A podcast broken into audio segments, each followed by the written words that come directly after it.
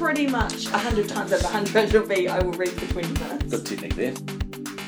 I turn into the slightly sullen teenager as well and Yes. slightly sort of drag my feet. yes. So rather than having to do it extra, it's something they're doing and they can get acknowledged for it. You're listening to a Core Education podcast, pushing the boundaries of educational possibility. Kia ora koutou, ko Anaru White tōku ingoa. Hi everyone, my name's Anaru White. Uh, I've worked as a teacher before and currently um, I work as a facilitator for core education. Kia ora koutou, ko Rochelle tōku ingoa. My name is Rochelle Savage and I also work at Core Education, but today I'm here offering a parent's perspective on homework and home learning. Kia ora Rochelle. So today we're here to discuss homework in primary schools and hey, it's always a topic that is regularly discussed in person and of course in the media. But today in particular I want to discuss about your experience as a parent uh, with your son and the new homework or home learning um, at their school. So Michelle, what uh, did they use to do uh, and how did they find it? Kia ora Anaru. Um, I have a nine year old and an 11 year old son, and they used to have three different types of homework.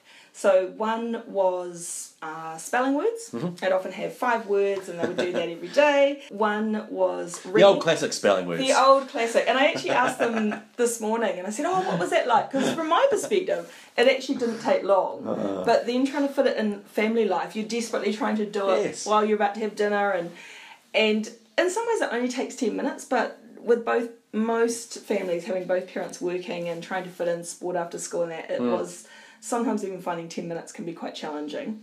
And they were saying nowadays they do it in school and they much prefer doing their spelling words in the school. Okay. The other aspect they would have would be reading. Mm-hmm. So uh, sometimes when they were younger, it would be reading to a family member, Sure. and other times it would be reading at night. I would say that hasn't really changed in our family because I would think it would be concerning if your child isn't reading at night. And that can be really tricky. That can be tricky because at times I know one of my sons is less keen on reading for pleasure.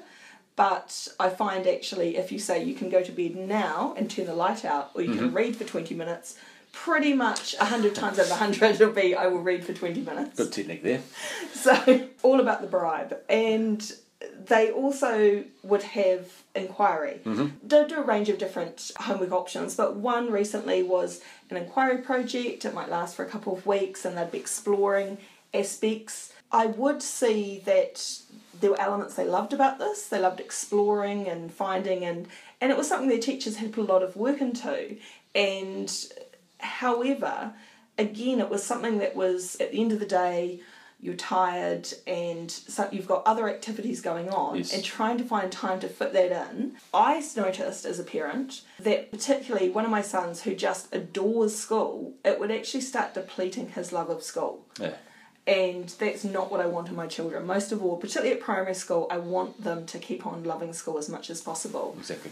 and I don't know for you, but I mean, I, I really enjoy my work, but whenever I have to hmm. do work after about six o'clock at night, I turn into the slightly sullen teenager as well and Yes. slightly sort of drag my feet w- and sort of go and do this work. And I think that's the feeling they had. Exactly. Uh, and also, they felt this pressure. They talked about pressure and getting things done and and all of those elements. Sure. So keeping that in mind, and obviously homework being at home and school, and that kind of balance, and when I suppose home and school, and even for us, home and work, and it's always a, uh big kind of discussion about having uh, balance in your life as well. And um, I, I guess I've had a good look at this home uh, or the new home learning system that's been put in place at your son's school, and I wonder how it's going because I looked at some of the uh, topics there, or some of the categories, such as one that always sticks out to me was uh, fitness and health, and there was one there about giving to others. So I just wonder, Rochelle, uh, from your perspective, and even I suppose from your son as well, how's it going? It's, it's going really, really well. They are really enthusiastic about it. And when I said to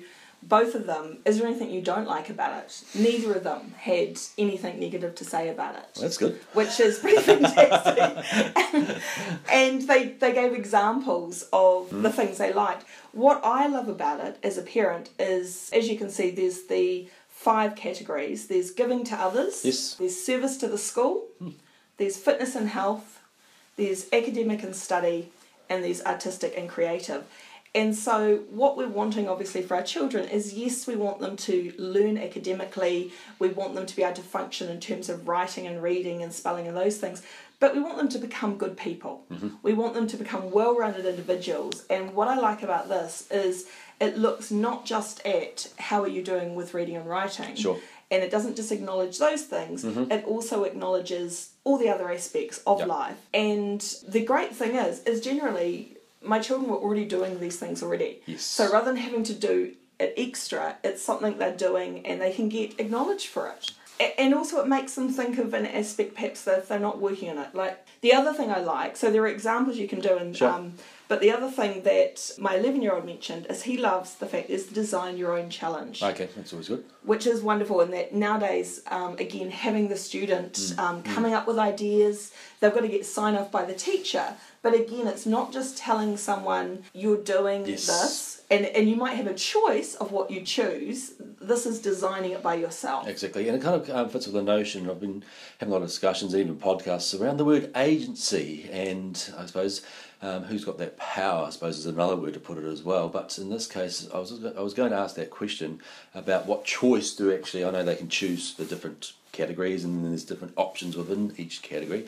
But I wondered how much they can actually tailor it for their own passions and interests as well. And I really like that point here, saying that yep, they're positive. Your sons are positive Yes. about it, so they've picked up on it. They don't see any negatives about it, and it's that authentic context for them to doing things and being recognised. Hey, yeah, sure, it's things that they'll do every time about helping out around at home, but it gives them a context and it just gives them a that chance to be free and just to, to enjoy. And even uh, I'm going to come back to the fitness and health because I'm thinking about your sons here getting out and just playing, which is always good to do. Totally. Well, well, that's the thing, isn't it? And especially we know with well with all children, but Hmm. with boys, I know that lots of activity always Yes. um, is, is great for them in terms of feeling good about themselves and life in general. When you say with regards to fitness and health, this actually helped with motivating. They decided to join the swim club, Sure. and they wanted to do a carnival, but it actually motivated them to do a few more carnivals. They probably Okay. wouldn't have done that. Mm-hmm. They probably would have done one or two, but you had to do a certain number to get it signed off. So they did, and it really helped. With one of them, he saw, well, both of them saw a progression in how they went, mm-hmm. and also they found it challenging at times, but it also